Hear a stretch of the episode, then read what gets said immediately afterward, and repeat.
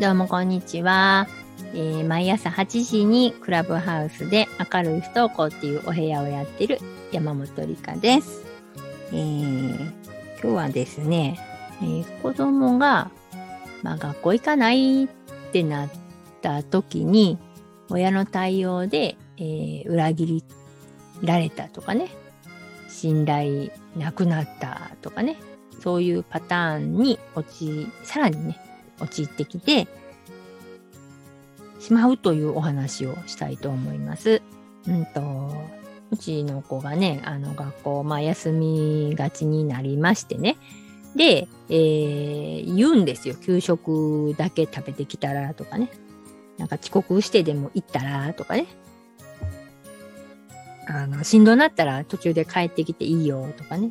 言うじゃないですか。ね。んで、えじゃあ行ってくるわって言って行ったら、あの、もう、もうちょっと降りとかね。給食だけ食べて帰りとかね。なんか、あと2時間降りとか言って、結局最後まで追って帰ってきたりとかするのは何回かあったんですよ。で、まあ、まずとりあえず行ってみたら、あの、最後までおるし、別にそんなね、あの、機嫌もいいし、まあ、友達おるからね、いいわ、と思ってたら、なんかそれがどうやら、えっ、と、信頼を崩してた。そして裏切られたと思ってた。らしいんですよね。だから、あの、大人ってね、なんかね、えっ、と、出し惜しみするじゃないですか。なんか、こう、1から10まで言ってしまったら、この子は、あの、5ぐらいを選ぶから、1から10まで言わんと、えー7ぐらい言うて3隠しとこうみたいな、なんかわかります？なんかそういう、あの、選択肢を減らして、えー選んでほしいやつ選んでもらおうみたいな、なんかそういうずるいところがあるんですよ。でも、学校の先生とか割とそういうの多かったりとかしてね。うん。で、えーそういう感じで、だから、帰途中で帰っていいって言ったのに返してもらわれへんとかね。そら、行きませんよね。もうそしたらもう行くのやめとくわ。で、せっかく信じて行って1時間目だけ行こうと思ってたのに、帰られへんかったとかね。なるじゃないですか。うん。だから、そういうのは、あの、やめた方がいいですよ。で、今やから思う。私、前それいう感じでやってたんでね。うん。あ行くだけ行ったら最後までおるから、とりあえず行くだけ行かせようみたいな感じで、えー途中で帰ってきたらいいって言ってました。でも、それはね、したらダメ。うん。なんかあの、子供と話し合ったのに、その話し合った意味がないみたいなね。なんかすっごく、あの、苦手なところに、もう無理して行くわけじゃないですか。もう吐くぐらい嫌なところに行くんじゃない、行くじゃないですか。で、吐くぐらい嫌なところに行くのに、うん、それも、うん、ちょっと行ったら帰っていいよって言われてから、言われたから行くのに、帰ったらあかんとか言ってね、言われるってね、どないやねんみたいなね。うん。なんか小学校の時もちょっと行かへんようになった時があって、まあ長男なんですけど、小4やったかな小5やったかなあ小4か。